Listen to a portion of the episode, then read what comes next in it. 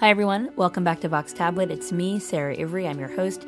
Today, ancient Roman Jewish melodies in a modern register. If you're a devoted and longtime listener of our podcast, we hope you are that, you will remember a conversation we had way back in 2007 with musician Dan Kaufman about his song cycle based on the poetry of Paul Celan. The music was played by Kaufman's band Barbez, and the music is haunting and beautiful, but it's hard to describe. It draws on everything from jazz to Ethiopian pop to psychedelic surf music. Well, now we're very pleased to introduce you to Dan's latest project with the band. It's a new album, again, it's a song cycle, and it draws on ancient Roman Jewish liturgical melodies. The music also invokes the Italian resistance of World War II. As with the previous project, this one has its share of theremin, vibraphone, and poetic recitation. The album is called Bella Ciao, and we're very pleased today to have Dan Kaufman in the studio with us to talk about it. Dan, welcome back to Vox Tablet. Thank you very much. Glad to be here.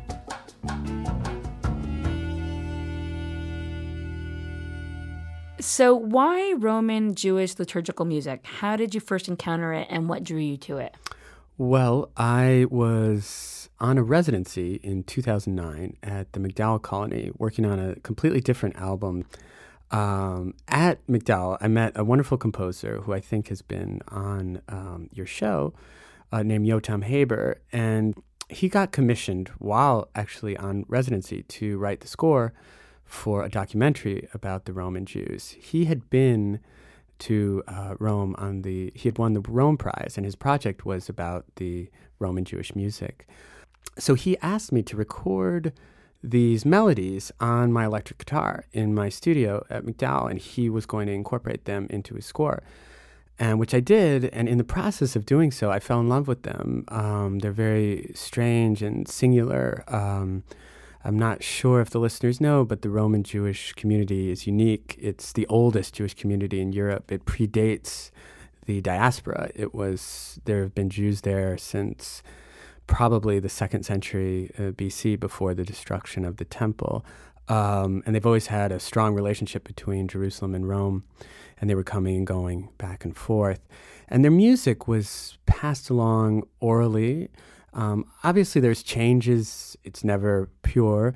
But um, after the Holocaust, um, there was an Italian ethnomusicologist named Leo Levi who recorded a lot of these elderly Roman Jews. He recorded many Italian uh, rites, but among them, probably about 20, among them were the Roman Jewish rites. And in this way, these melodies were preserved. They were also transcribed by scholars, including uh, a man named Elio Piattelli.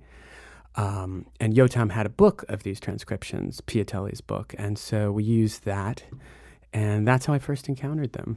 Before we listen to one of your interpretations of this music, let's listen to a more traditional version. You brought a sample of one of these songs, uh, and it's sung, in fact, by Leo Levi. No, it's not sung. It was recorded by him. Um, it's sung by I don't know whom. These are field recordings, like um, in the style of Alan Lomax or something, and these are housed in a library in Rome, uh, the Accademia Nazionale de Santa Cecilia, and there's hundreds of Levi recordings there. And the song is called Yoshav Beseter Elyon. Yes. Numero otto. יושב בסדר עליון, בצל שדי התלונן, אומר לאדוני מרשי ומסודדי, אלוהי הבטח בה, כי הוא יצילך מפח יכוש, מדבר אבות. בברדה יסך לך, ותחל כנפה תכסה. What does it actually mean? Do you know? It is part of the funeral rites. Um, it's a prayer of remembrance. In Jewish tradition, a lot of the um, focus on the funeral is about the person in memory and uh, you know it fit into my narrative but i wasn't too literal mostly what i saw in the melodies that i chose was a musical feeling and um, i liked that piece very much and um, I thought it would have a vaguely cinematic feeling reimagined for my band. We changed the melodies a lot too. They're not literal, as you can tell. Well, let's listen to your interpretation of that song.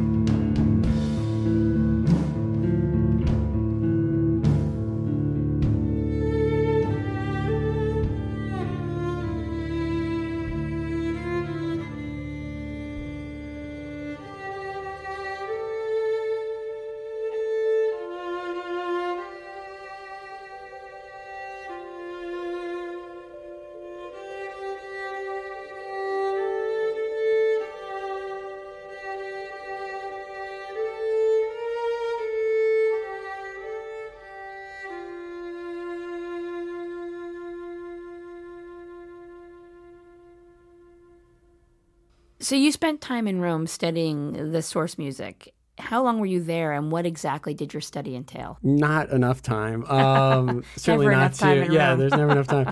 I was there for about ten days, I think. Um, basically, I wanted to. Um, hear the Levi recordings, and they're housed at this academic library, as I mentioned. Yotam had some of them, and I heard some of them, but I felt like it was important to go to Rome and see.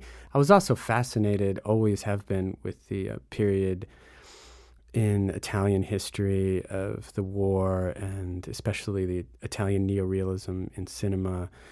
And when I went to Rome to research the melodies, I quickly fell under that spell uh, I was always struck with the resistance period and especially Rossellini's film Open City. And there were some sort of real life touchstones of that time still extant in Rome, one of which is this street, which I talk about in the liner notes to the album called Via Rasella. And on that street, there was a famous partisan action in 1944. After Mussolini fell, the Nazis occupied Rome. Um, and the Jews were rounded up in October of 1943 on Sabbath morning, October 16th. A thousand of them, roughly, were sent to Auschwitz. Only 16 survived from that deportation.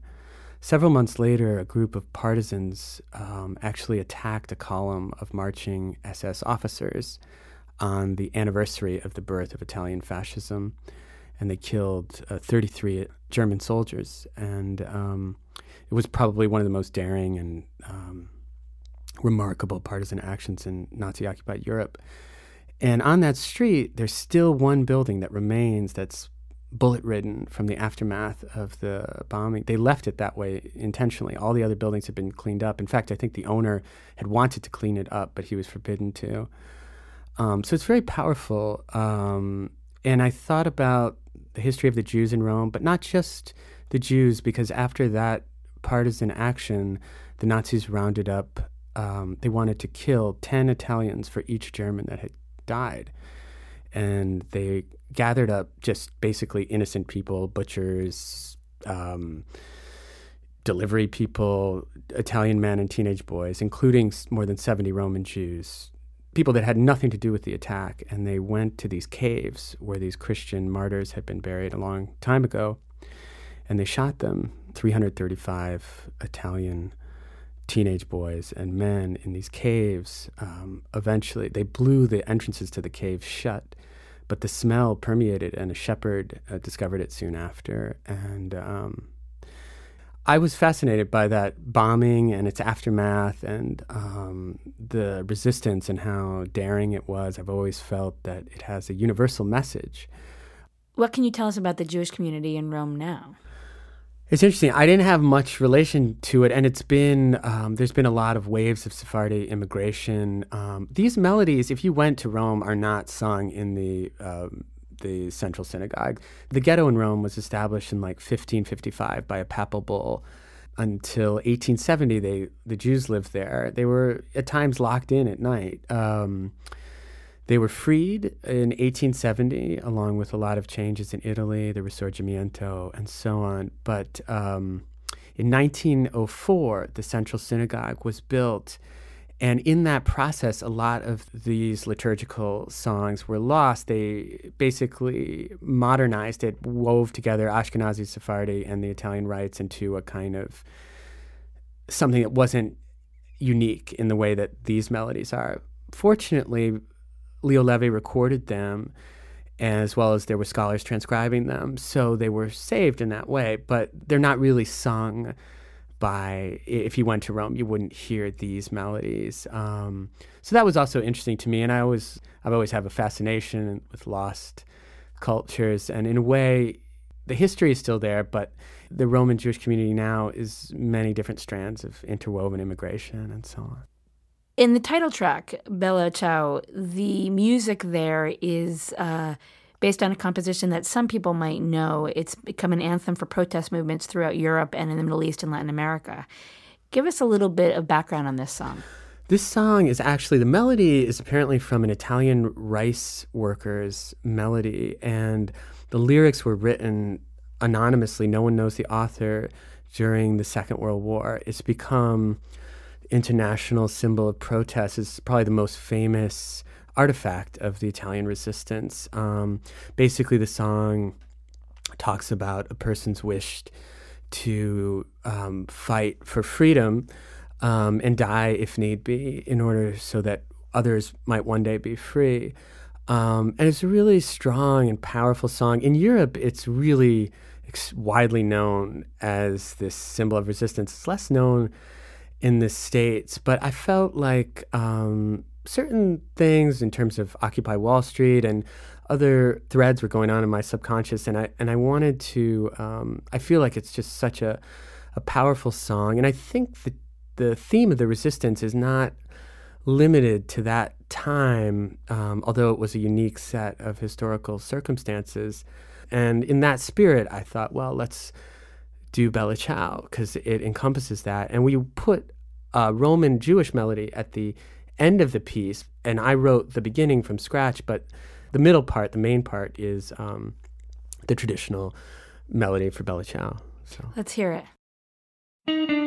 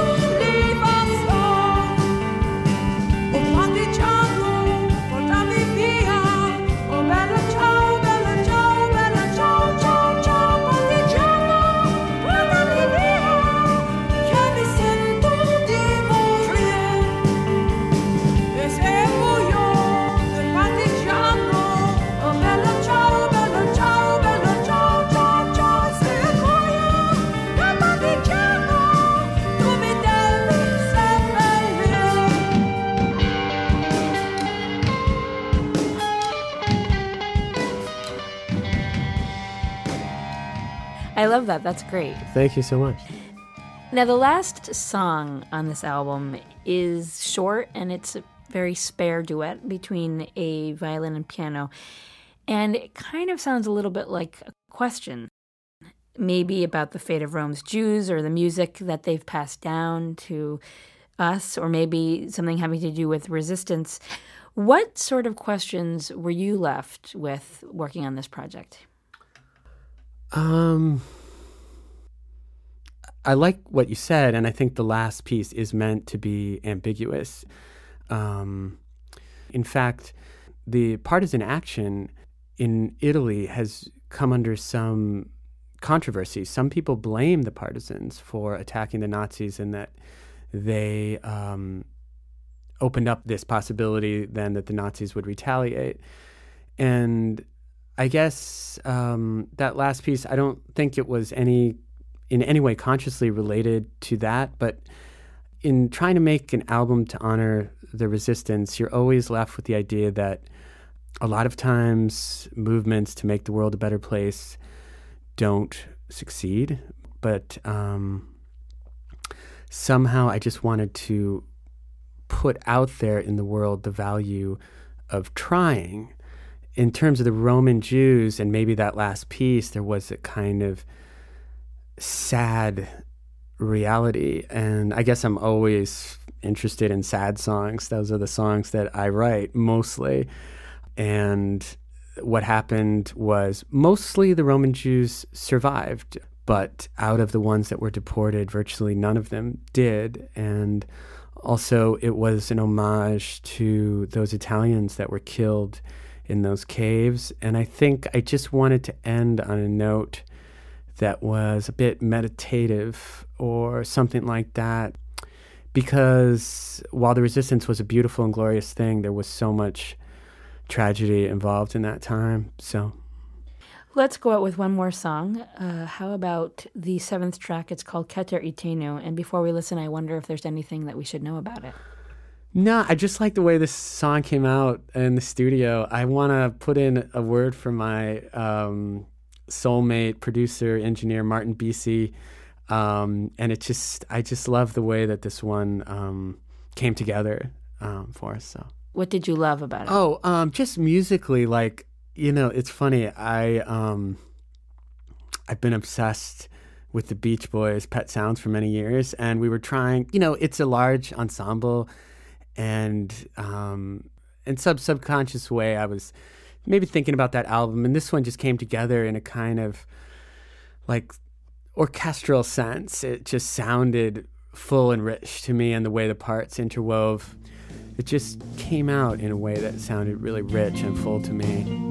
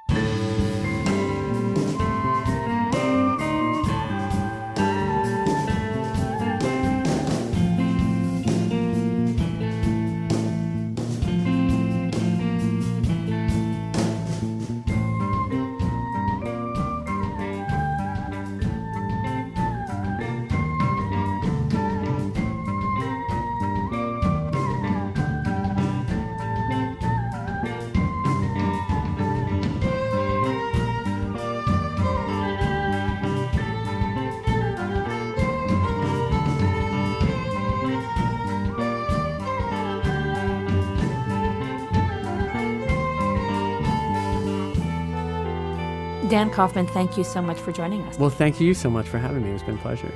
Dan Kaufman is the leader and guitarist of the band Barbez, which also includes Pamela Kurstin on theremin, Danny Tunick on vibraphone, Peter Hess on clarinet, and Catherine McRae on violin. Fiona Templeton speaks on the album, and Don McCarthy sings. The new album is called Bella Ciao. It's out now on John Zorn's Tzadik label. And if you want to see them perform live and you're in New York City, you can do so on September 18th at Le Poisson Rouge. You can find out more about this show and about the album on our website, tabletmag.com. Vox Tablet is produced by Julie Subrin. I'm your host, Sarah Ivry. Thank you so much for joining us.